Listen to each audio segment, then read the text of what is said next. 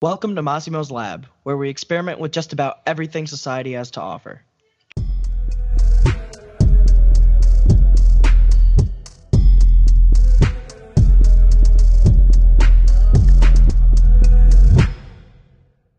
Joining me in the lab today is my dear cousin and cornhole master, Paul Markovina. Hey everyone, how you guys doing? Um, I'm proud to be the first guest on Massimo's Lab, and I'm excited for this first podcast. Today we will be discussing the Euro 2021 tournament, and it's going to be a very exciting one. Unfortunately, it got um, suspended back a year. It was supposed to happen June 2020, but now it's going to be happening in June 2021 due to the coronavirus.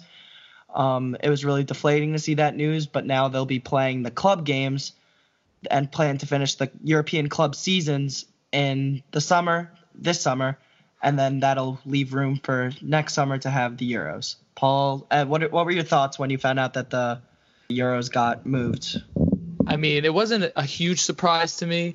I mean, to the fact that mostly everything else, and now even the Olympics have been moved back to 2021.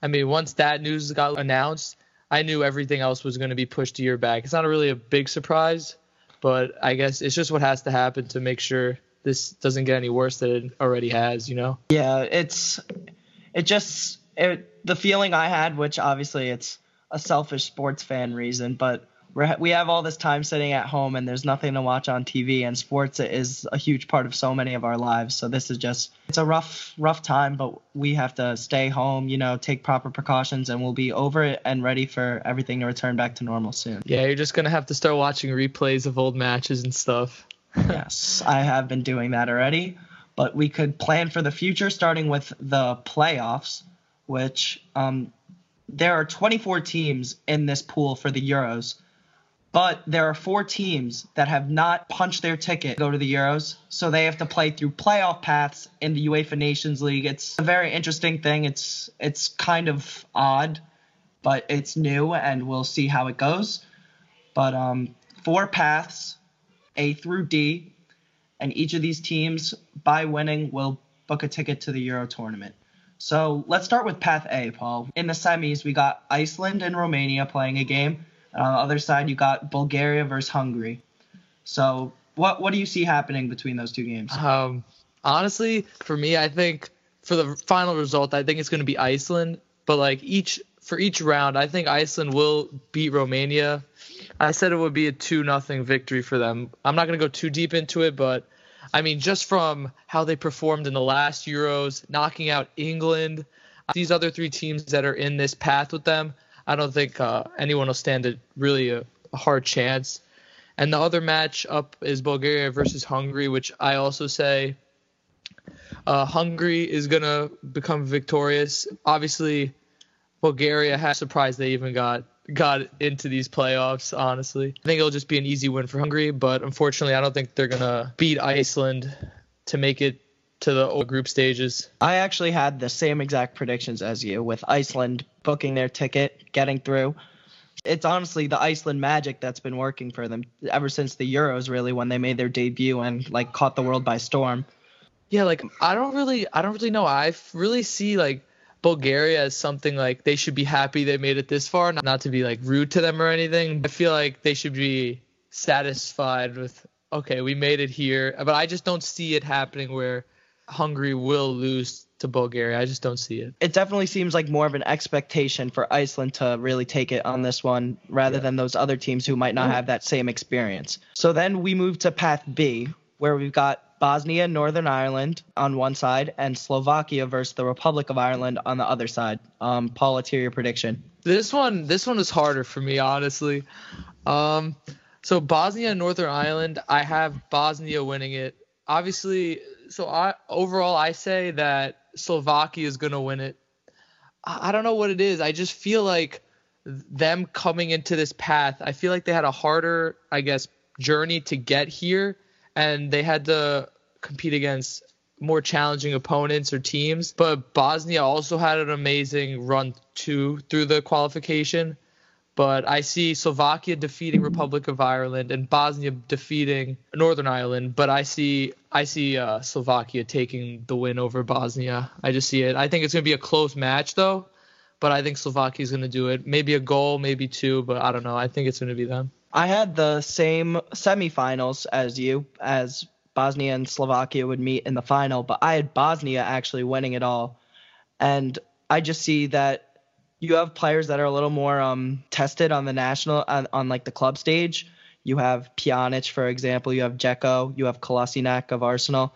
You see all those players. They sort of have that a little more experience that I'd say gives them edge over Slovakia, who may have players in those big leagues, but they don't ha- hold the same roles essentially. So mm-hmm. I have Bos- I have Bosnia going to to the Euros.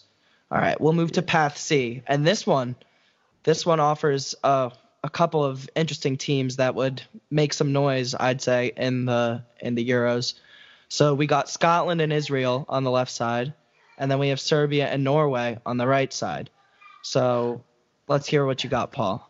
All right, honestly, like knowing you, I feel like you did go with Norway. I just see it, but I'm I'm gonna go with I think Serbia. I think Serbia is gonna do it. So definitely they're gonna win. There, Serbia is gonna defeat. Serbia is versus Norway in the semifinals, correct? Yes, yes. And yeah, okay. And Scotland is going to defeat Israel. And um, I think it's going to be a Scotland versus Serbia final, and Serbia is just going to easily win that final. I, I really can't tell you why I'm so certain. I just have the feeling that even maybe with Norway being the favorite out of this, I feel like Serbia is going to pull it together and just be able to get through this path and get into the group stage. Serbia does have what it takes. They were just in the World Cup and they obviously have the experience on the national tournament phase. But Norway just I love Norway right now with Haaland up there. You got yeah. Odegaard. They're young and they they attack, they defend well too. As a fan, I feel like it would be the best to see Norway go through, and I think they'll be able to do it. And I actually had Scotland beating Israel, and then Norway beating Scotland. Gonna be, I think that's going to be a very close game. They they finished quite similarly. I mean, in point points wise in their groups, and they kind of had similar groups to that extent too. I mean, I feel like Norway might have had the stronger group a little bit, but I don't know. I felt like uh, they were just very close in my opinion in like the aspect of team wise. I know what you're saying with Norway having that amazing attack like right now. Like Haaland is like killing it out there, and I don't know. Maybe they will, but I'm gonna stick with Serbia. I'm not gonna switch it up. All right, that's fair. We move to Path D. On the left side, we got Georgia and Belarus, and on the right side, we got North Macedonia versus Kosovo. So, Paul, what you got? So Georgia versus Belarus, I think uh, that one I had Georgia winning going to the finals on. I think Georgia could be the favorite in this, but North Macedonia is going to win the whole thing. I think North I know Kosovo, they have something to prove in this and they could be like a, a really big team where like let's say you were not really a big fan of the Euros, you could be like, "Oh, that's like that underdog team like, oh, I want them to go through." But like I feel like North Ma- North Macedonia, I think they're gonna take it. I think they're gonna win the Path D. Kosovo actually excites me, and I had them winning. It would be their first. It would yeah. be their first Euros, and it's honestly the first possible Euros they could have made because they joined UEFA in 2016 which it would be so impressive for me if a team like them could make some noise in the Euro group stage. They don't have to go through. They just need to make a story to me. And that that's I saw Georgia versus Belarus. Georgia's winning that. North Macedonia versus Kosovo. I had Kosovo, and Kosovo would also beat Georgia in the final, sending them to the Euros. So yeah, I uh, definitely think yeah, what you're saying, like Kosovo will be like that team. Like everyone's like, oh, I want to see them. I want to see them beat this team. I want to see them beat that team. Like because they're just new to the scene, and I, like it would be cool to see, but I just don't think they have the experience yet to, like you know, do it or maybe not beat the the level of competition they want yet because they're so young it would be very similar to what we saw out of Iceland and yeah. in their debut, but which would be uh-huh. exciting. So now that we've decided our playoff teams, that'll change our group stage a little bit, but generally we have a, a little bit of the same thing going on. Yeah, the first two groups are well, they don't have any of the paths. So yeah, they they they're not involved. So we'll we'll discuss the first two groups anyways. So what we're gonna do actually before I get into the groups, we're gonna go through each of our match predictions take that into the table, our each of our tables, and then we'll go over some key points that you should look at when you're ready to watch Group A. starting with match day one, Italy versus Turkey. I have Italy winning that one two to one. Ooh, I actually have Italy losing that two one to Turkey, and then we have also Wales versus Switzerland, right? Yes. On the other side, and I have that as Wales beating Switzerland one nothing. I had a one-one draw between Wales and Switzerland. So we move to match two. Yeah. Turkey versus Wales. We'll start with. I had a one nothing victory for Turkey. So did I, as did I. Paul, what about you?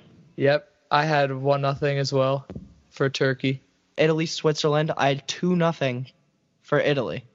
I had two one Italy. I think Switzerland will score, but I don't think it's going to be enough to win it. I just I don't know. I can't see Switzerland really going past this group. Yeah, me either. So then we move to match three. I had a one-one draw between Italy and Wales. Mm, you, I don't know. I have Italy winning three one against Wales. Uh, I mean, anything could happen in this group. Honestly, anything could happen anywhere across the board. Yeah. And then you see Switzerland versus Turkey. Uh, I had one nothing for Turkey. Uh, I had three nothing for Turkey. Oh wow, big scoring events here. Yeah. So my final table had Italy in first with seven points, Turkey in second with six points, Wales in third with two points, and Switzerland in fourth with one point. I had similar, but I have Turkey taking the group with nine points. I, I think they're gonna win every game. I don't know. They've they've impressed me throughout the group stages. I mean the qualification. Yeah. I'm, I'm gonna say Italy with six, Wales with three, and Switzerland with zero. Interesting. So generally the same thing we have going on with Italy and Turkey taking the top, Wales behind them, and Switzerland at the bottom. So let's start with Switzerland. Um, we'll talk about key points and what needs to happen for them. Maybe they struggled in the qualifying rounds. It it has very strong potential of carrying over into this this Euro group stage. And to me, what they need most is a strong performance out of Granit Xhaka. He's supposed to be their young star. He's had some issues at Arsenal. Obviously, there's been some tension. And we'll, we'll be able to see if the world stage, the, Euro, the Euros, offer him a refresher, a new start with the Swiss national team. What about you, Paul? What do you think? I th- I also agree with you with Granit Xhaka, and he has had his moments at Arsenal, but I feel like they're they just aren't consistent enough to take this Switzerland team to like the round of the round of 16 or any further past this tournament. But I do believe like a big hit to Switzerland is obviously not having, as we both know, Shaqiri there anymore. Yeah, that's a bit that's a big um, strain to their lineup because he is he is one of the attacking staples for them. So now that puts more weight on the shoulders of other midfielders like Xhaka. So we'll see how that goes. Yeah, exactly. Like w- when I heard that he wasn't taking the call, I was just I was I was really surprised overall because I always looked at him and I always whenever I saw Switzerland I always thought of him. I'm like, oh, That's there's the guy. Shaqiri. Yeah. Like, yeah, he's the guy you look for when he's dribbling or passing or like scoring the goals for them. Like I think Xhaka can do bits really well for the team, but I just don't think he could put together all the pieces like someone someone that like Ronaldo or like the bigger names like you know what Yeah. I mean. And that's something we're going to see in this Euros, especially with it being a move back move back a year. This is this is almost a sort of torch passing for a lot of teams. The leaders are are fading, the former leaders are fading away, the legends, and they're handing it to the younger guys. So we'll see how that goes for Switzerland, and we both see them struggling in Group A. So now let's move to the top of the group, Italy. I think the most important thing to notice here is that they're playing it at home. They don't have to move at all. They're playing in Stadio Olimpico for all three games, and they're playing the tournament opener, which is going to be an energetic scene. Italy's had its troubles, as you as we know, in the world with coronavirus. Italy is currently in a sort of slump, but they've just came off of missing missing the World Cup, which is something that's nearly unheard of for a power like Italy. But I, I believe that if they bring the energy, it's going to be hard for the other teams to combat it, especially with their lack of experience. Yeah, I, I totally agree. Um, I see Italy as something that could be like a Russia story we saw in the World Cup, but Italy has that has that depth, has that uh, like raw ability, whether it's anyone up top Immobile, like he's on form, he's doing great, but like they have to come together and put those pieces together. Like they have Jorginho in the center, like they have like the talent there, definitely. I think they do really well. It's just can they put that together and really like perform in like they are home, so could they perform under all the pressure of being at home brings? Could they really soak it up and really like let it all out? And that's another common thing we see with teams that have a lot of pressure on them. It could be eased up a little bit by having home advantage for like one, two, or three games in this group phase, which it, honestly, I think that provides a, an advantage in this new Euro scene where it's traveling and you see so many locations that is taking place in. I think right. Italy could really turn it around for like what they what happened to them in the last in the World Cup to now. And I think a lot of weight is on the shoulders of a guy like Marco Verratti, who was around for that letdown, who Italy transitioned to a young side under Mancini. They need to he's brought pressure, he's brought attack, he's brought speed yeah, a guy they, like him, he needs to facilitate like a legend, like a Pirlo. That's what we need out of a guy like Marco Verratti. So we'll see how that goes. Yeah, I think also a big thing for Italy is like how they will line up in the back. Obviously, they have so many, so much talent in the back, but could could someone like Chiellini not be as as uh, influential as a younger guy? Do you think yeah. it's past their time to really hold their ground in the back. I know from over the past decade they've like proven themselves to be the top defenders in in the Serie A, but is it time for someone fresh like Rugani, so to speak, to step in and really like put his firm grip on that center back role? Yeah, that's that's one thing I was thinking. Like Rugani, he's he's going to be the guy for Italy, and their name of the game is score a goal and defend. That's the classic Italian style: score a goal and defend.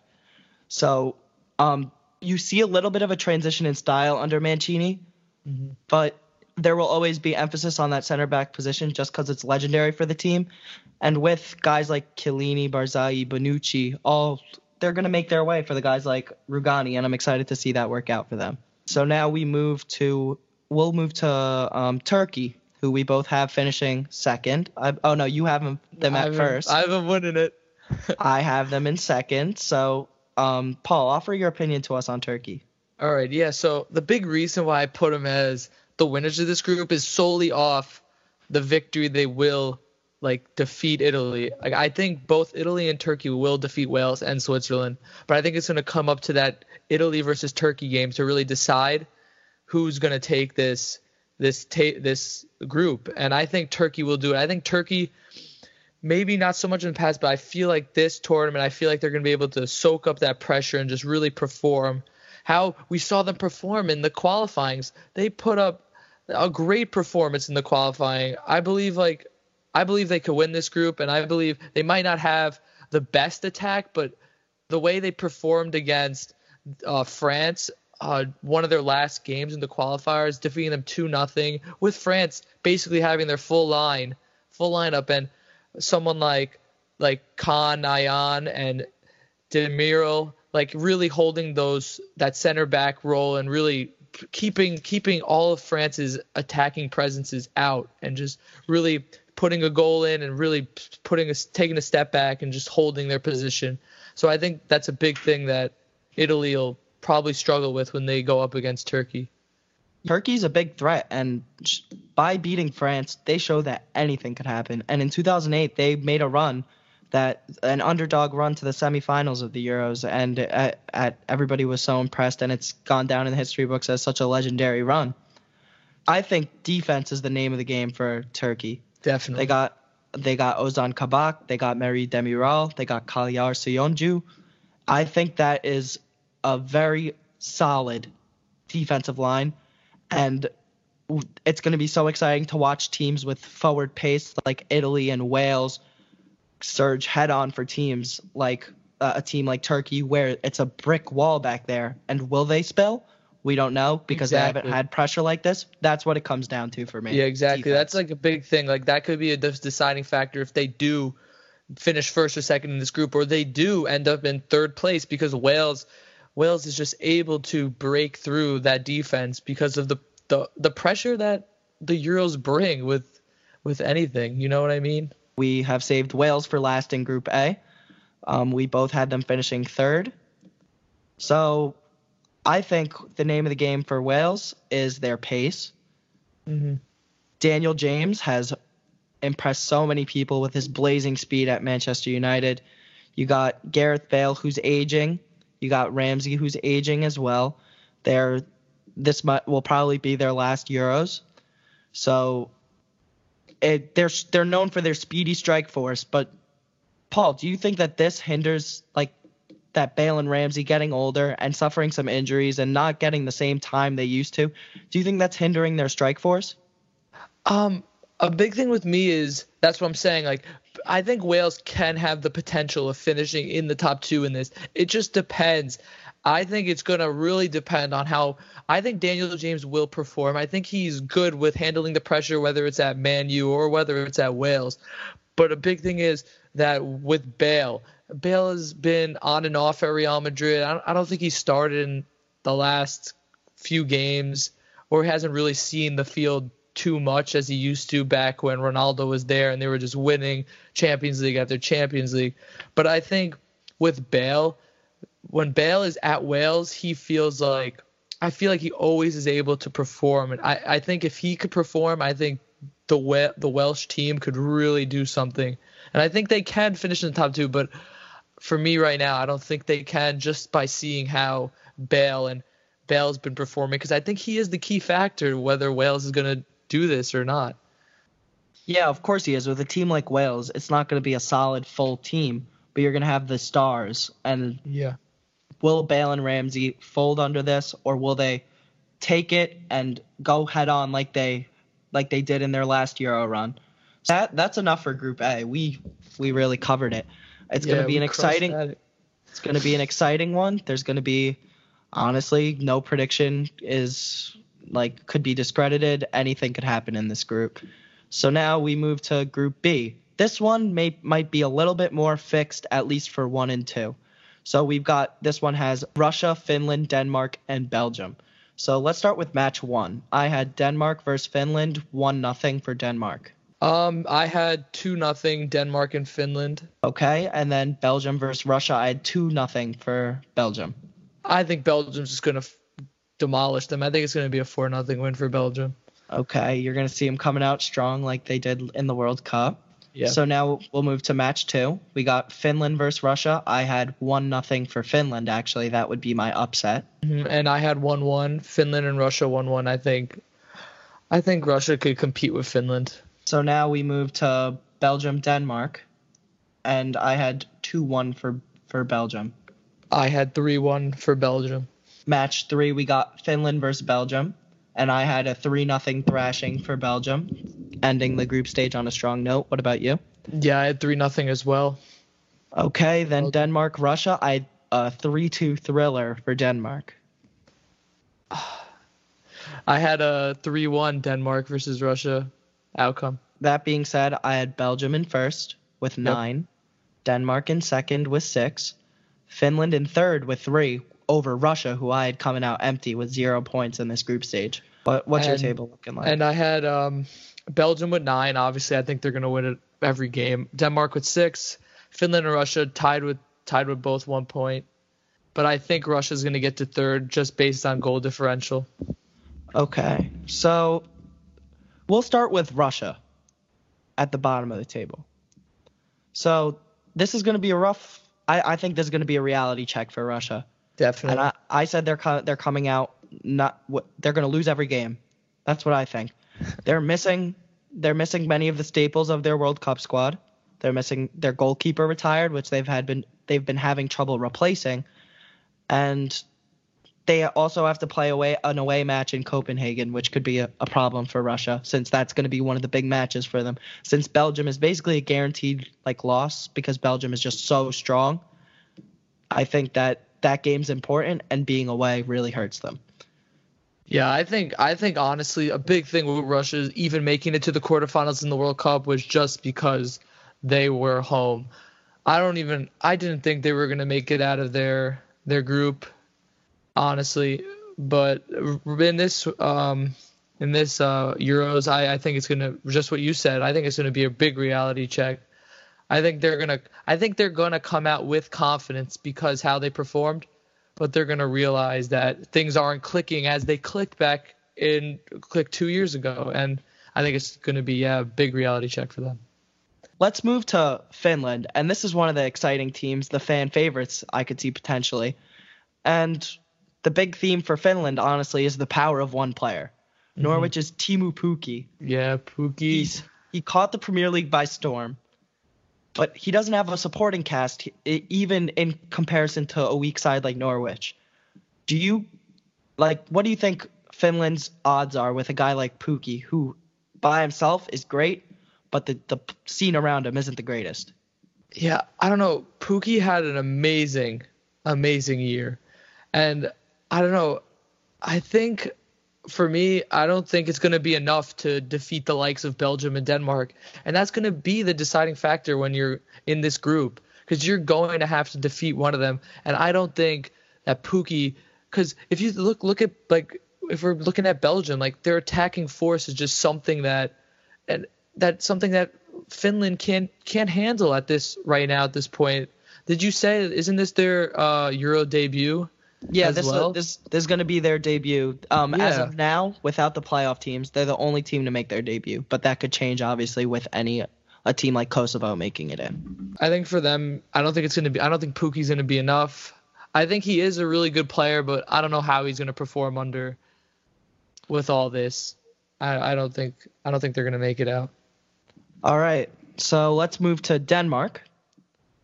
Oh, okay. by the way, for the for the people listening, third place is an important spot also.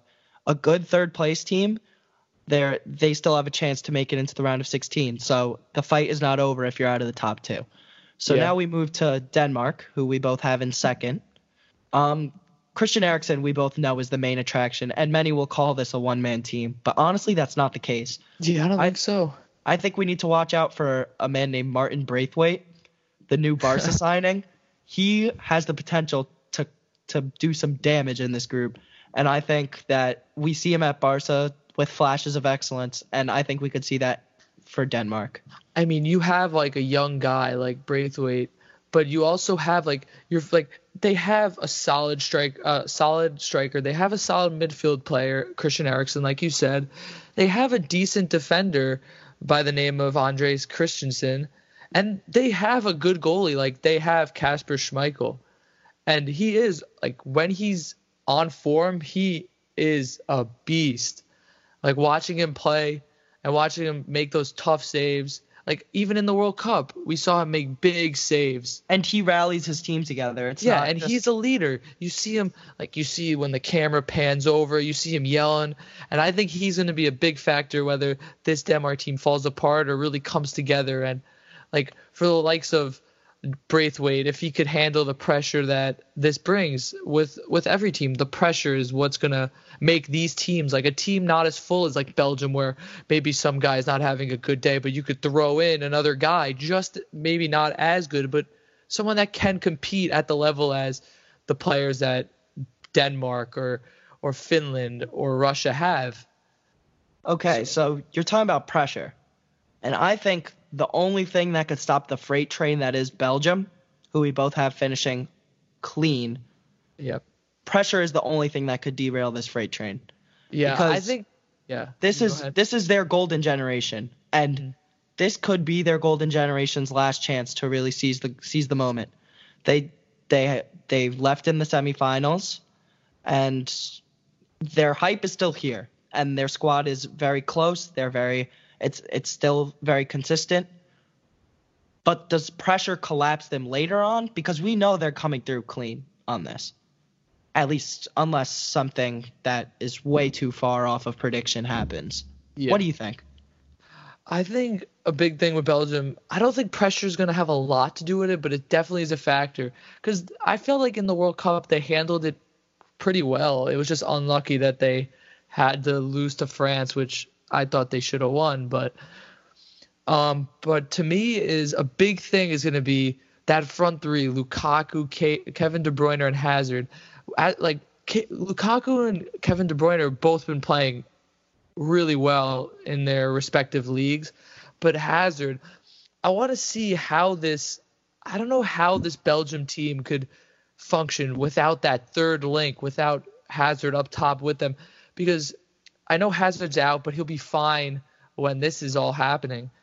But um, I don't know. He hasn't been on form recently for Real Madrid, and I hope he could bring it back because I think he will be a key key factor whether like this team wins this Euros. Not even considering the group because I I'm confident they're gonna make it out.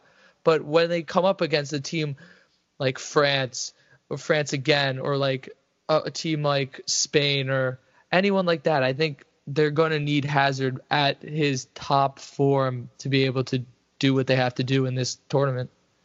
I agree. And you see a team like Belgium who's so exciting to watch, they'll also be a fan favorite. So we'll move to that. That was a great job. I think that one seems a little more clear cut than any of the other groups. We'll move to Group C now. So this is the first one with a playoff team. As a reminder, I had Kosovo moving into this group. Paul, who'd you have? I had North Macedonia. The other three teams in this are Netherlands, Ukraine, and Austria. Mhm. So let's go through our match predictions. Match one, I had a nothing nothing draw for Austria and Kosovo. So obviously, whenever you say Kosovo, mine is just North Macedonia. I say Austria is going to beat them one nothing, so they're going to lose their first game.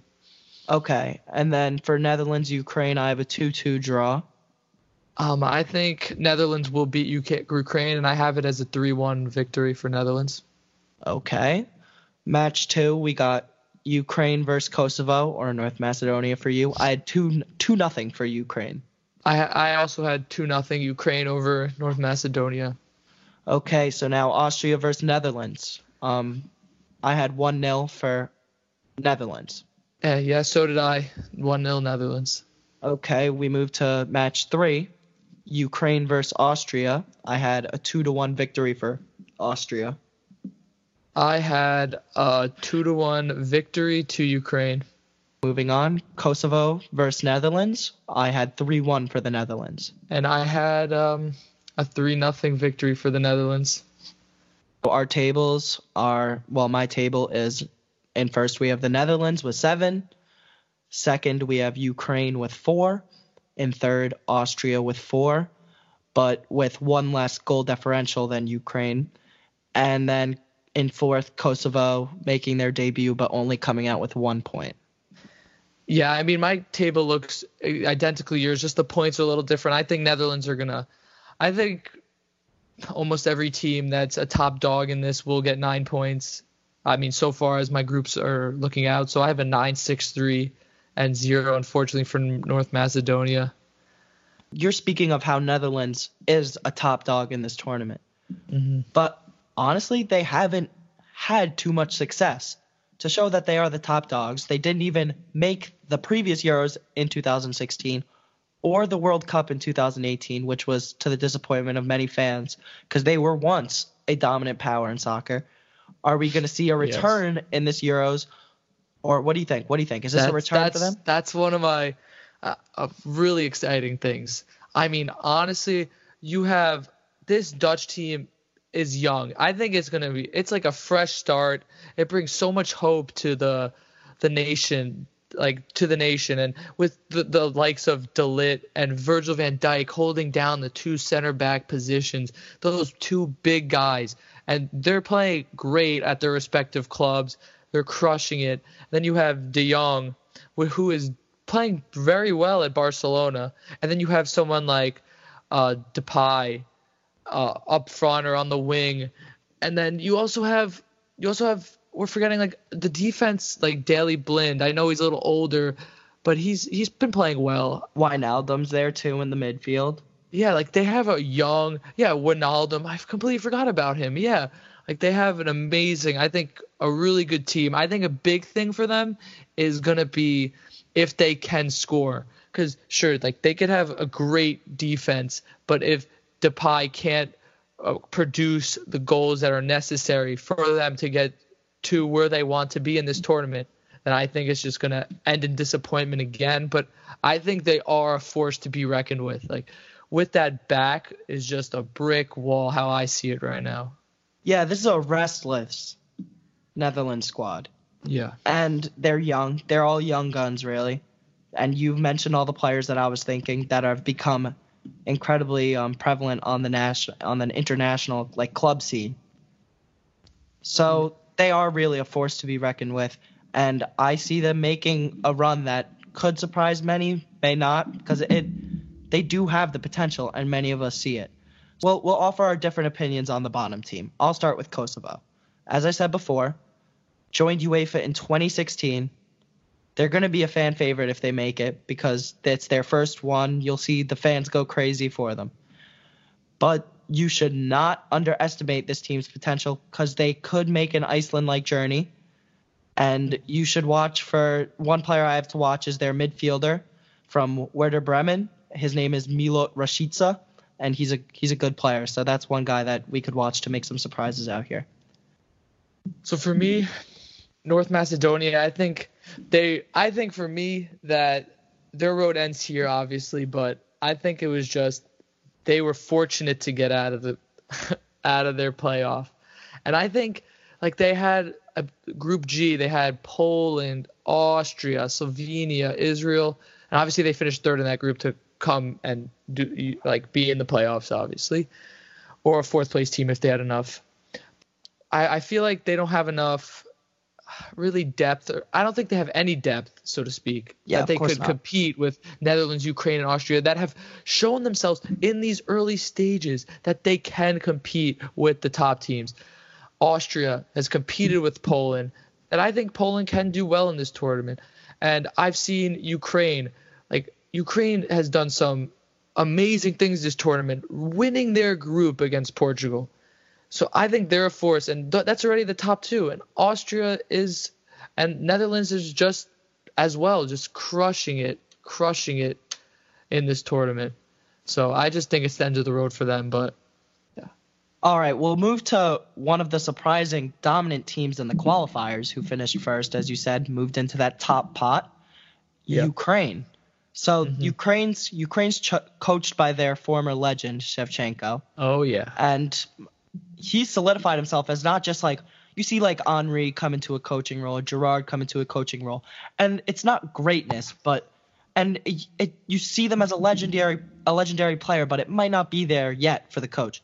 This is Shevchenko's chance at the wheel for Ukraine, and uh, I think that they've already solidified their reputation.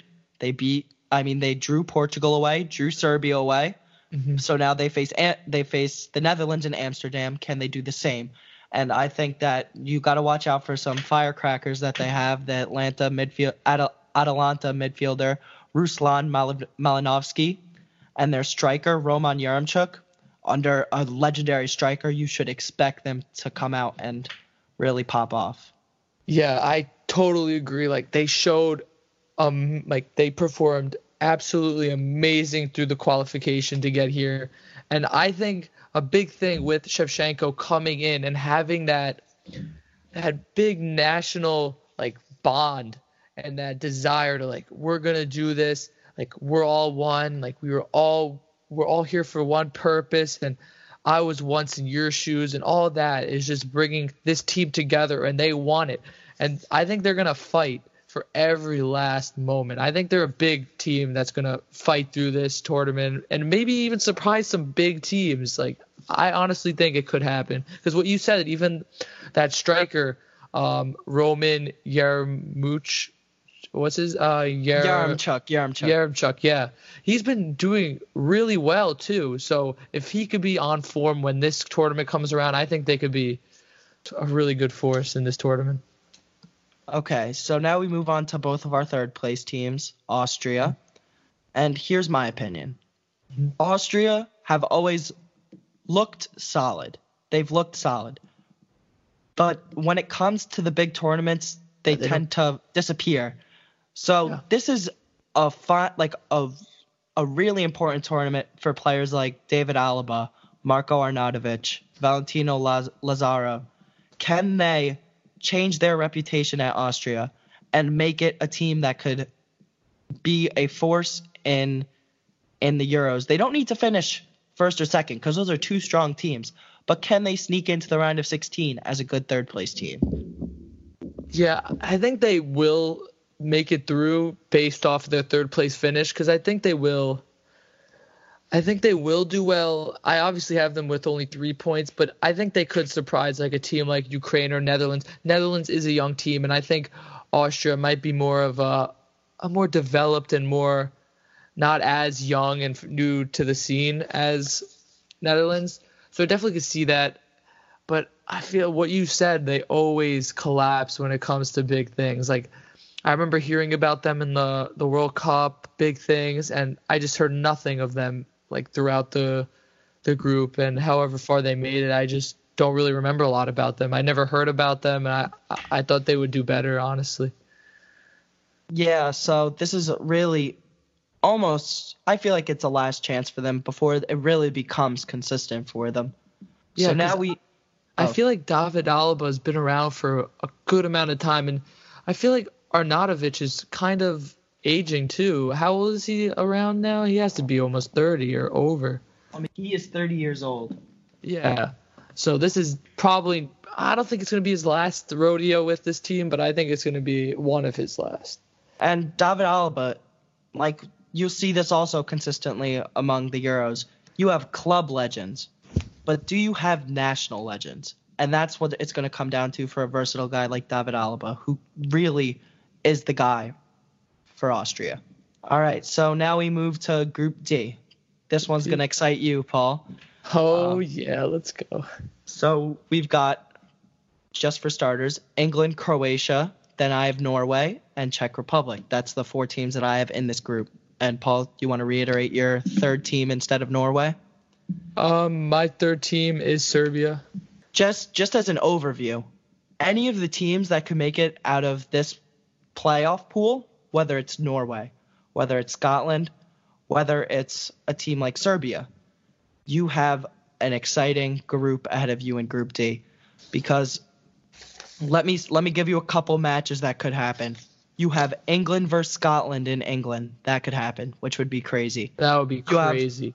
You have Croatia versus Serbia, which is a big fueled rivalry. It would like anything goes in that game. You don't even know what's gonna yeah, happen. you- I don't know. F- Fists might fly. I don't know. Flares might go off again. Honestly. Yeah, that wouldn't be too hot. Then we got Norway, who, as I said before, has the young squad that could that a lot of people will end up rooting for.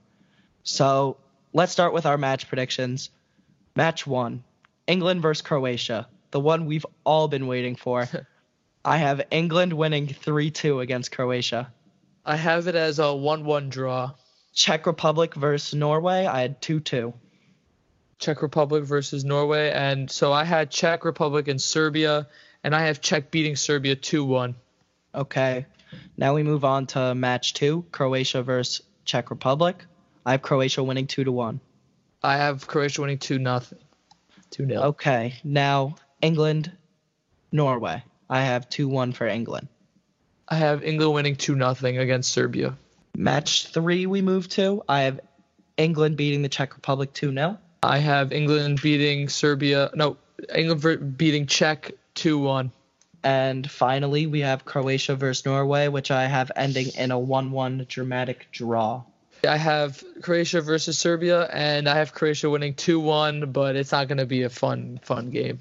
For the tables, I have England coming out undefeated, nine points. Croatia in second with four points. Norway in third with two points, but that might not be a good enough good enough for them to get to the knockout rounds. Then Uh-huh. Czech Republic in fourth with one point. So I have England and Croatia both with seven points. Obviously, they both tie to each other. But I think um, I think I have how I have it is Croatia has one more point than England's because obviously Croatia is gonna win it. Oh, And then and then I have a Czech in third with three points and Serbia with no points coming out of this group. let's let's start with you offering your opinion on Serbia, your playoff team that makes its way into this group. What do you think about them? Uh, so Serbia, I mean, I think they played decently coming into this. I mean, obviously you don't have Serbia making it through. for your Yeah. own reasons. But I think Serbia is a very tough team to defeat. I think when you come up when Serbia come up against big guys, I feel like they are harder to beat than most teams. But I don't think when it comes to this that they'll have enough, so to speak, in the tank to really take down a England type team or like Croatia, even though Croatia might be aging, like aging most of their players as of now. But I don't think they're going to come out of this with any points. I think their their road's ending here. Well, Serbia has their fair share of talent. They've got Yeah, Jovic, Mitrovic, Milinkovic Savic, Kolarov, who's obviously older. You have um, Matic, Dusan Tadic. All of these guys have top flight experience, and Yeah, all of these I- guys are good. Yeah, I but I feel like they just won't have enough. I could see them defeating Czech and taking third place, and maybe being that that third place team that does get in off surprise because I feel like they are a very good team. Like wh- what you said, all the all the potential they had, and they were in the group with Ukraine and Portugal. I, I think they could be a surprise to. I think they could be a team that could be that third place finish that could make it to the round of 16. and for me, I'm saying don't sleep on Norway. They're going to be fan favorites. Yeah, why make it. Norway? Why Norway? No, I want you to tell me why Norway. no team could stop Erling Haaland. And I think, especially with the way that this this playoff thing is formatted, it's one game, and I believe it's in Norway, and, and they have a very good record in there. But it's not mm-hmm. just Haaland; they have a solid midfield pair of Sociedad midfielder Martin Odegaard. You have Sheffield midfielder Sander Berge. That's that's a solid pair right behind them, and their defense may not be the strongest, and it, they may have a couple of individuals like many of these small teams do.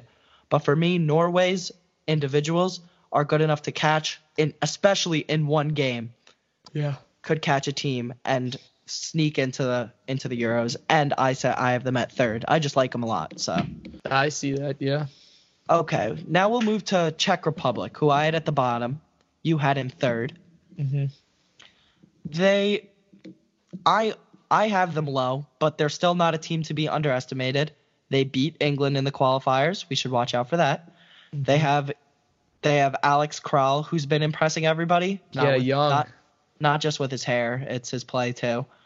and you have a solid goalkeeper too, who has experience. He's at Sevilla right now, Thomas Va- Vaclik. Uh, I'm sorry if I'm saying it wrong, but the, the Czech Republic, I have them at the bottom, but don't sleep on them. Yeah, I I don't think to sleep on them either, but it's going to be up to this young midfielder, Alex Kral, to really open up his team and make them have good goal scoring opportunities because they really don't have a guy up top that's that's been showing that he could compete at with the top top dogs and really perform well with the top dogs. So I think it's going to be up to Alex Kral to really open up the field, put in some good crosses, get. I think a lot of their plays will be set plays. I think. I, I think it's going to be up to him if this team will go will go and become a third third place pick to go to the round of 16. Yeah, and Kral is one of those guys that he he needs to facilitate for his team for them to succeed. And Yeah. like the CDM is the staple for so many teams. So we'll see if if he's able to do it with Czech Republic, even though they may not have the best parts moving around him. All right, so we move. We'll we'll save your favorite for last. We'll go to England now. Paul, you heard we heard it's coming home chance. Summer Listen, I think- 2018. I think honestly, as soon as they stop saying that chant, they might actually win something. I think that's going to be a big thing for them. They just got to stop saying that stupid Uh, chant. so so it's a curse. yeah, I think it's a curse. I think they just got to stop. I think they got to stay. It's not coming home, and then maybe it'll come home to them. I don't know, but they Well- are very talented squad, really talented. Well, home is going to be a big theme for them, even if they're not singing the chant. They're playing in Wembley Mhm. for all of their group matches, and they have the potential in the knockout rounds to play a couple more matches in Wembley. So, do you think that pressure will sell them short, or do you think that because we didn't have high hopes for them in the World Cup, they were there, they had potential, but we didn't have the expectations that they have now. Do you think that these expectations now are going to change this England squad? I mean, I don't really know because England's like that type of team where you know they have good players and you know they have a Sterling or they have like they have a Harry Kane. They have solid teams, but this team, I, I, I, never I never understand it with them. Like I don't know why. Like we're looking at Belgium and saying, "Wow, this team has their golden generation." But like you look at England, like they have so many good players, whether it be their strike force, whether it be a solid midfield, which is not as solid as like other teams, but it is very good. Like you see them perf- almost every player perform well at the top level in England in the bar- the Premier League but why can't they come together and really perform as a team and show the world why why I guess you could consider them a a BPL team, a, a Premier League team. Why can't this Premier League team win the whole thing? So yeah, England always has the squad, as you said. Yeah. And the excuse for the, these guys is they're a young group, mm-hmm. and, but now they're getting a little bit older and a little bit more experienced. And you see Kane and Sterling and people like that get pot like they're getting their last couple of hacks at this for England. But yeah. then you have a new guy like Jadon Sancho who's erupting and he's becoming a target for all these teams for so much money. Do you think that it like this age is something to worry about for England or do you think they need like do they need to rush? Do they need to really worry about this or do you think they have time to still build something? Like I think they have something built. I think they have something built. They just can't put the pieces together. I think as I watched them during the World Cup, I, I thought they were putting in like like I thought Jamie Vardy was an amazing player. I thought he should have been in there more. Uh, was he even on the team? Yeah, he was on the team, right? I, I don't think he got a, his his share of time that he deserved. Yeah, I don't think he, he, wasn't really there. Like I th- Kane is amazing, but I would have loved to see Vardy get in behind defenders or really use like uh, Kane is more of like he's there. He's a big presence. He's he's getting the header set on him, slaying it off to the midfield. But like I think uh, Vardy, how he plays is more quick quick, boom, boom. And I feel like that works well with like a guy like Sterling, or you say Sancho, like they could really use that pace on the wing and just like really break through the defense really fast. Because yeah. because you see like Sterling, like Sterling and Sancho, they can really break through the wings and get that header, but but when you get into the box and it's just Kane there, I, I really didn't see Kane like as explosive or like getting winning all those headers. I feel like there's always a center back matching up with him and stopping it every time. That's that's the thing with England. I feel like their style is up the wings with guys like Alexander yep. Arnold, Trippier, guys like that. They get up the line, they cross it, and a guy like Harry Kane who's just a presence. You have Eric Dier, people like that. You have John Stones. You have Harry Maguire. Yeah, They'll get presence. their head on the ball.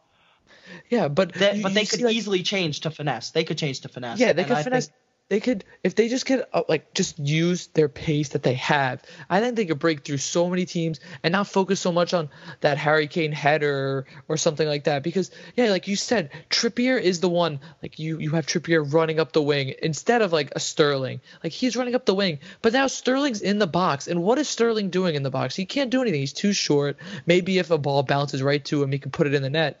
But so many guys the only person that can really get it is like a Kane or a Dier. That's really it. And I think they they got to work lower, and I think they could work really well if they could do like how Barca tiki taka, boom, boom, boom, one, two, three, and then boom right through, and then just that pace, just wreck through teams. Yeah, England has the squad. For me, it's just about maximizing it. Yeah, I so think now we, have, yeah. Mm-hmm. So now we move on to the team that they lost to in the semifinals in a dramatic fashion. Your team, Paul, Croatia. Um, one of the things for oh. Croatia oh. that you see with teams like Croatia is golden generation is the tag for this squad. That especially during the World Cup, it was their golden generation. Do you think it's reached its expiration date with Mandzukic gone, Modric aging? You have players like Perisic, Vida, Lovren, Rakitic, all in their 30s. Do you think the time is now, or do you think they're I believe they're running out of time. Do you agree? Yeah, I agree that they are running out of time. Like I said, like no one thought Croatia was gonna make it to the finals of the World Cup, except for you know your boy right here. Of course. But but I feel like they are reaching their expiration date, and I feel like there is a lot of good talent that's young right now. but like to a point where you have two top midfielders like Luka Modric and Ivan Rakitic, is like two of the on the two best teams in the world side by side and able to give you passes and like and I, I thought a lot of people really didn't see it as their golden generation. I, I probably almost all people didn't think they were going to make it anywhere close to where they did, but I do feel like Mandzukic is gone. He's retired. Subasic is retired. Obviously, Modric is. I think he's almost. I think he just turned 35. Yeah, he's 35. Yeah, and, and Rakitic is just around his age too. Uh, but they have like talent like Rebic. Rebic is young. He's good. He's fast. He's he can get in and around. And they have Kovacic, but I don't think it's up to the level as if you had Mo- Rakitic and Modric. But I do think it's their time now because Modric and Rakitic still can perform at a good high level. But I think it's now or they're gonna have to. It's just a rebuilding stage for them. But I think they can do it. I think it's just. I think it's just like believing they could do it like they did in the World Cup and I think one of the teams hurt most by this delay in the play is Croatia because mm-hmm, of this aging. Definitely. But I do have confidence in guys like Brozovic, Rebic, Kovacic to really turn the team not into the power that got them to the finals, of course, but they're definitely going to be a presence in this tournament. So we'll move on. That that's a great overview for Group Group D you know, uh, England and Croatia is a toss up. That's going to be a huge game, and that opens up the group. So that's going to be. I don't know why. I always feel like Croatia and England are always together. Yeah, it's it's it's great to watch, but uh, yeah, for a fan like you, it might keep you sweating a little bit. A good thing Italy's not in there, or uh, yeah. they would have been second too. Tempers flaring. that wouldn't be too good for us, would it? Kick all the fans out of the stadium. We move to Group E. So this is our second to last group. Mm-hmm. This also features a playoff team. So up the first three that had it have their position locked are Spain, Poland, and Sweden. I have Bosnia getting through in the playoffs, and you? Uh, Slovakia. Okay, so now we'll go through our match predictions. Um, so for starters, match one, we have Poland versus the playoff team, which was Bosnia for me. I have three to one for Poland. I have two nothing Poland against Slovakia. Okay, Spain versus Sweden. I have two nothing for Spain. I also have two nothing for Spain. All right, match two. We got Sweden versus Bosnia. I had a one-one draw. I had a two-one win for Sweden. Okay, so Spain versus Poland. I had two-one for Spain. I also had a I had a two nothing win for Spain. Okay, match three. Sweden versus Poland. I had three two um, a real good show between them for Poland winning that one 3 2. I have a 2 1 Poland victory. And the final match, Bosnia versus Spain, I had 3 nothing for Spain. I had a 2 1 victory over Spain because over Slovakia. And is that's just the fact I think Spain know they have it, but I don't think they're going to put their their whole force into it. Yeah, they do get the rest, but obviously you could see them reserving, putting their young yeah. guns in, stuff like that. That makes sense, especially when you have a team like we both have. We both have them having nine points in the group, running running the table. So let's start with our playoff teams again. Uh, I'll start with Bosnia. So any any winner of playoff path B is going to ex- expect this fate that Bosnia I have receiving. It's it's a tough group and it's a really strong group. So I think that they could cause problems, and as I said before, it would be co- it would come at the hands of Kolasinac up the wing, Dzeko up top, and Pjanic facilitating the middle. That would give this team the glimpses of light that could help them pull upsets against these giants. Yeah. So Slovakia, I don't know. Slovakia, like finished. Obviously, they were in Croatia's group, so I thought they impressed me as I watched them throughout the group stage. Um, like, but I, I always felt they were a bit behind in the talent level. That's why they couldn't get up to like the first or second position. But I feel like I feel like Hamsik is a big, big factor in this team, and I don't know if he'll really have that much to say or do, but I think he will get them into this round, uh, this group stage. But I don't think it's going to be enough to really push past the Sweden or a Poland but I think he's going to be their main main force going at these teams. Yeah, Hamsik's a great player. But yeah, he's former he's ol- guy, right? Yep, he's old and he can't do it by himself. So Yep. it- it's going to be tough for them, even if they make it, which is a respectable prediction. So let's move to the top of the group now. We'll go to let's go to Spain. What what do you think about Spain? Ah, Spain. There's like there's so much to say about Spain. Like Spain, ah, like when we last saw them, they lost to Russia. It just disappointed me to a really big extent. I don't know how they lost. It was just a really big shock. I was just happy it wasn't Croatia, but but I think Spain has a really talented team. I think they have they always do have a talented team. Yeah, I think course. Isco, they can use Isco on a, a limitless amount. I think Isco is a very good player, but I think Zidane is the reason why Isco's able to come out and play how he does. So I hope he's able to come out and play like how he did, how he does now at Real Madrid. One big thing for Spain is for me is their striker. Um, I think I think Morata will be their striker, but I I really don't know. I really don't know. What are your thoughts on the striking situation at Spain?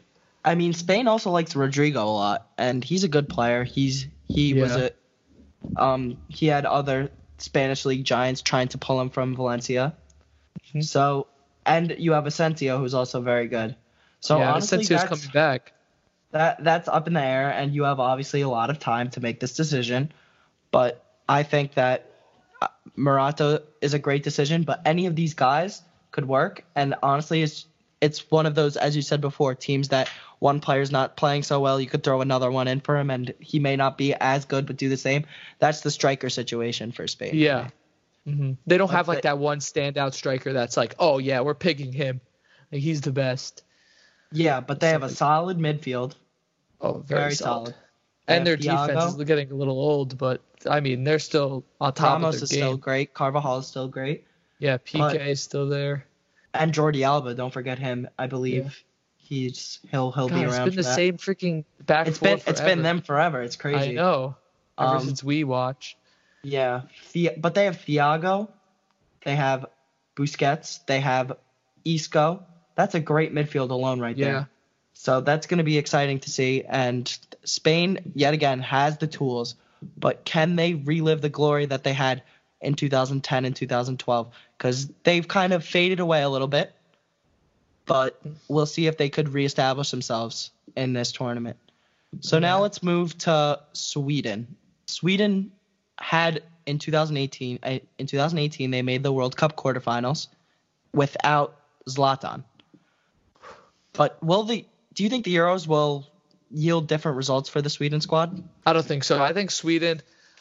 I think Sweden had a very good, a very good group stages. Obviously, finished second behind Spain, and now they're up in the groups again against Spain. But I don't know. I- I was honestly very surprised when I saw Sweden make it to the the quarterfinals without Zlatan, because a lot of the names we heard, like we never really heard them before. Like uh, maybe just um, the the center back on Man U, Lindelof. I heard I knew about him, but not really too many others. But they, they came together well as a team, and they were able to perform in the World Cup, and they might be able to do that here. But I don't know. With Poland's history, they might be able to push it to second, but who knows? Yeah, of course the, their lineup has aged a bit, but overall Yeah. it stayed it stayed pretty similar. Mhm. It's just a matter if they could pull off the same thing they did like when they they really played great against teams like Mexico, Germany, and then South Korea is obviously a weaker side, but they they they like showed that they were strong, and then they got to the quarterfinals. So like, could I I think that they have the potential, but honestly, it's in the hands of Poland for Sweden. Like the fate of Poland decides Sweden's fate as well. And that will move us on to Poland, who is one of those teams that really have had their problems in the big tournaments like Austria. Yeah, I was gonna say like uh, like I feel like exactly like Austria situation. Yeah, they really on paper they look great. hmm They have I believe the best striker in the world. Then they have young strikers behind them or not as established strikers. You have Piatek of Milan and Milik of Napoli, two Serie A strikers that are that tear it up. And you have Z- Z- Zielinski in mid and Szczęsny in net. That's a good squad. Yeah, solid squad. But will Poland follow their reputation of collapsing? I don't know. I think it's I think it's a big chance for Lewandowski. If I'm going to be honest, I, I I think it's one of his last times at this in this stage, and I think it's his time to show hit show the world why he is the best striker. And I know he can do it. He has people that can back him up. Like you said, Zielinski. He has to back Lewandowski up. He has to get put in the crosses, give him the passes. Because Lewandowski, if he's anywhere close to the net, he will put it in. And I think that's going to be a very important factor, whether it's Milik laying it off to him or playing up top with him, or whoever it is is just able to give it to him and let him do what he does. And I think that's going to be a big thing for big thing for this um, Poland squad. And that's the thing you see with Lewandowski. You see a great club striker. He's one of those club players, but is he going to establish himself internationally? And this is, I believe, his last chance.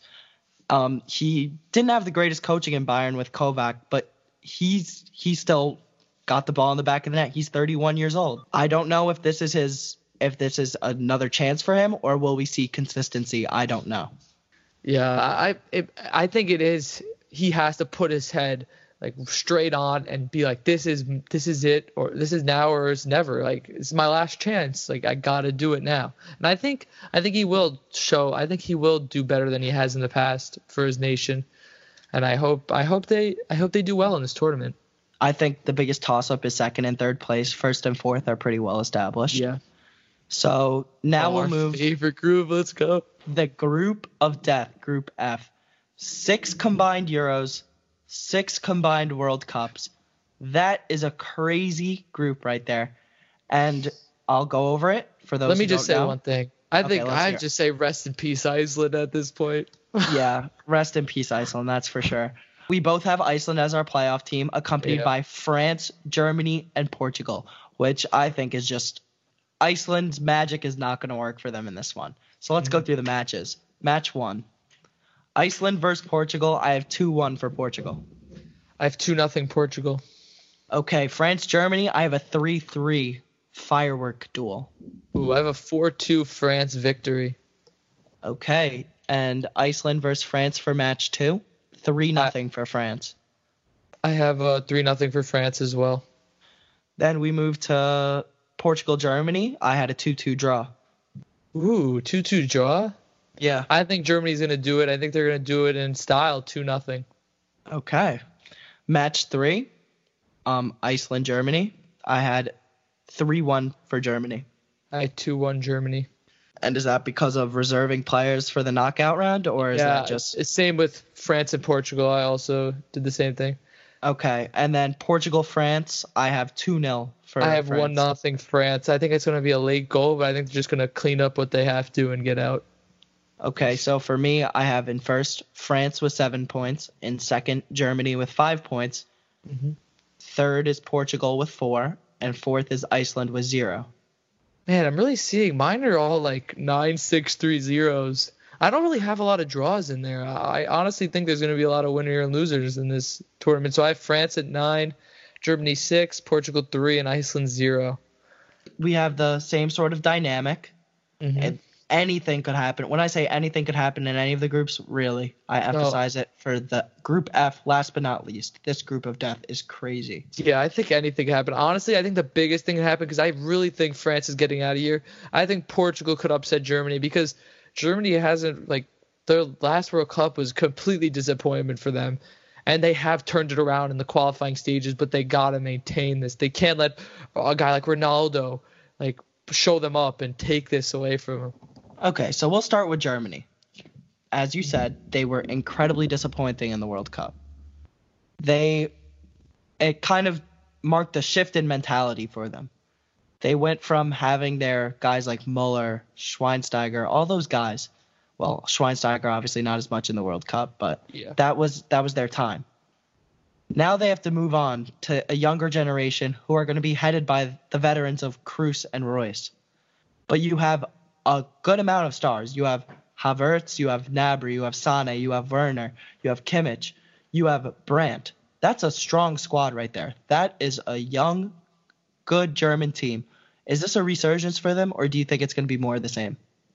I don't know. I think it's it's it's going to be something. I think Germany can turn around. They have so much talent on that team, as the top dogs really do. I think this young team has so much potential. Whether it's Leroy Sané, I know he's been injured a little bit, but I really think he'll be a big factor in the upcoming World Cups for Germany and how they're going to play our next Euros.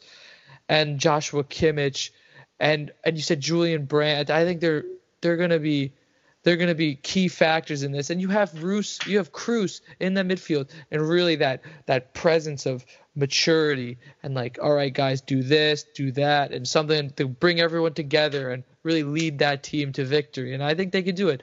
And honestly, a big thing for me is is Neuer going to be there? Is I was Neuer thinking the be, same thing. Is it going to be Neuer or Ter Stegen? Yeah, I don't know. That's a big thing because they're both top goalies. But is Neuer's time up? Like he has he has been playing well, but I I feel like Ter Stegen has just been playing better overall than Neuer. They're has. both they're both phenomenal goalies, and I yeah. could understand why you could choose one or the other. In the same way that Buffon was the goalie for Italy forever, you could or Casillas for Spain, stuff like that. You could see the same thing for Neuer as he's aging, still hold that spot, but Ter Stegen is more than capable of taking it from him. Yeah, exactly. They have two top goalies, two of the top T clubs in the world, and to have two of them, that's that's really something. Let's talk about Iceland a bit. Do you I want me to start off? They're in for a whooping. Yeah, I think they're they're just doomed. I think I honestly think they're gonna their coach is gonna sit them down and be like, guys, we all know what we're getting into here, so let's start doing the who. The shape, the thing that's made Iceland Iceland in a soccer fan's eyes is their ability to believe and their ability to put talent aside and win. Yeah, I think I, they're gonna have a lot. I think I think they're gonna the first game they have. Who's that up against again? Their first game they have against Portugal. Portugal. I think that's why I think that's going to be their closest game. I think they're going to come out believing and fighting for every single minute. But I think it's going to end up in defeat, and, and they're just going to be come to that realization was like, damn, that was probably the easiest team we had to face in this group it's just a huge toss up for Iceland to to just land in this group, and it's unfortunate for them because they do have a lot of fans, a lot of people who like that they've had such magical tournaments, but this one might not be the same for them. We'll move on to Portugal, who you said will be, would be Iceland's weakest opponent. There's a huge question mark over Cristiano Ronaldo. He's going to be 36 years old by the tournament. He might be shifting his focus to just a, a club season, not getting tired, and Portugal could lose their cornerstone. Do you think Ronaldo will leave, or do you think he'll stick around for one I last think he's run? Stay. I think there's I think there's too much pride involved with Ronaldo. I think he'll get too much backlash if he doesn't stay, and I think he will stay because you look at him, he doesn't look 36 years old. He looks young. He looks good. He looks fit. He just like looks ready to uh, ready to play for another five six years. But I think he's going to be an important factor if he, because he will stay. I know he will. If he doesn't, I will be surprised. Wow.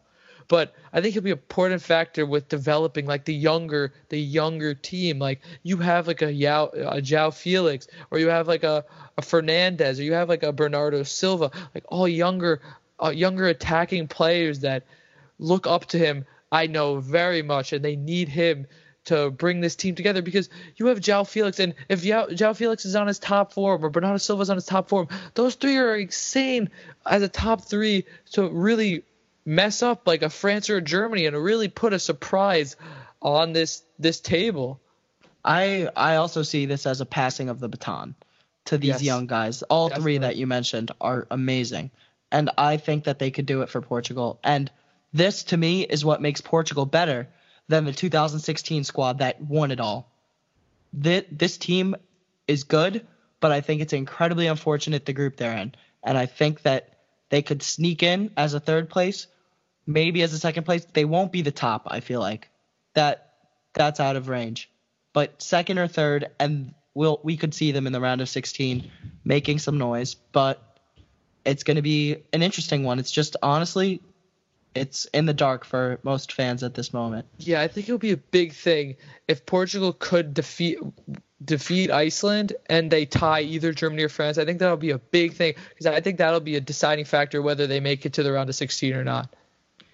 Yeah, and each team can't take their Iceland game for granted because every point matters. Yeah, they so, can't take their Iceland game. and every goal and goal differential matters. If you see something where if you see a draw between Portugal and Germany and both of them win against Iceland and both of them lose to Germany, I mean, both of them lose to France, that goal differential is what will set them apart for the round of 16 and see who they play. So th- they can't take any game for granted, any minute for granted in this group, and that's what makes it the group of death. Let's move to France. Ooh, France- our last team. This is the last team. We'll save honestly the best in the world for last, probably. um, France won, as we all know, they won the 2018 World Cup. They lost the Euros to Portugal in, in the final in 2016. They do. Do you think they have the potential to replicate the Spanish pattern of success that we saw from 2010 to 2012? Do you think they could do that World Cup Euro thing, or is that not a one-two punch for them? Ah, I think they can, but I don't know. I remember watching that game, Portugal and France, and I 100% thought Port. I mean, France had it in the Me bag, too. Yeah, it, it seemed over. and because Portugal beat Croatia, which I was kind of pissed about, but. Uh, I think they could do it. I think they have the team to do it. I mean, everyone's still there. There's no one. The only people, like people like Mbappe, has developed a little bit more, which makes him even better than he was probably two years ago. But I think a big thing is staying focused and not losing like the momentum they have. They got to come into it. They got to come into it hard. They got to come in, crush every team, and just keep the momentum going. Because that's a big thing. What I said, like, oh, maybe take it easy game. I think that's a big thing. Like with maybe it can rest players, but could that change the momentum of the team and the dynamic? I think it's a lot that could come in play, but I think this team can do it because it's the same team that did it two years ago. Yeah, all their pieces are there. They have mm-hmm. the same core, and some of them you'll see Dembele, Mbappe, as you said, they're they're only getting better. But the question, there's a question looming over Antoine Griezmann. He's been a little bit of slump at Barcelona. Mm-hmm. Is that gonna hurt France, or do you think they could pick up the slack for him anyways? Yeah, I, I don't know. I think France. I think with Barcelona, I, I once Griezmann left uh, Atletico, I knew he was just going to be overshadowed. Like he could be doing some good things here and there, but it's just you just get overshadowed with Messi and Suarez and just the big dogs. And like, yeah, he's a big dog, but that's why I feel like Neymar left, and that's why I was really confused why he came. But I feel like once he's put back into this France side, I feel like he's just a different player with this France team, and he's able to sit in the role he wants to, and not have to play more like out on the wing. He could sit behind like a Giroud or someone and play that out wide ball and make those runs through the defense. So I think that I think he'll do okay in that sense, but we'll, we'll have to see. I think he'll do fine. Yeah, I think France. It's a matter of getting through, and I think they'll get through. We'll see how they do in the round of 16, and if they could solidify themselves as a truly great team, that will go go down as one of the greatest to me. Yeah, I think they could do it. I wouldn't be surprised if they they did it, but it would be amazing to see someone else win. Someone not as established in in the world as a team. All right, so now we'll zoom out. As you said, you want to see someone not as established, not as historic win it all. And for me, that's going to be, well, England is a historic team, but not historically successful. You have Yeah. Netherlands, who had success in the past, but now it's a clean slate for them. And then for me, the other team would be Belgium, and they really haven't had anything to call theirs. So that would be so exciting to see them win the Euros. Yeah, I definitely feel like it can be a Belgium France final, but I f- I just hope they don't end up on the same side of the bracket. You know what I mean? So they face each other in like the semis or something like that. I don't know if they if the groups are set up where they can't. We we don't really know yet because depending how they finish. Yep. But hopefully they end up on two opposite sides of the bracket.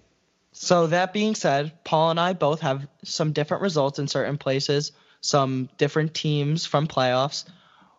That will all be accounted for, and we are each going to make our own round of 16 bracket based on all of the things that we have said today and all of the statistics, points, goal differential, all of that will be accounted for as we make our round of 16. And we'll come back to you in the lab with another episode for the round of 16. Thank you guys for joining me in the lab today for the first time with special guest Paul Markovina. We're excited to rejoin you to come back to the Euros. Yeah, thank you for having me, Moss. I hope I could be here uh, uh, oh, many more times in the future. And I think this was a great, great starting point. So I'm excited for the future. And we're excited to see what happens in the Euros. You know, it's a long way away. Our what would have been a nice timed prediction has now become a little bit too early, and obviously many things will change but we are excited to see how our predictions were, uh, will unfold, and we will continue them next time on the lab.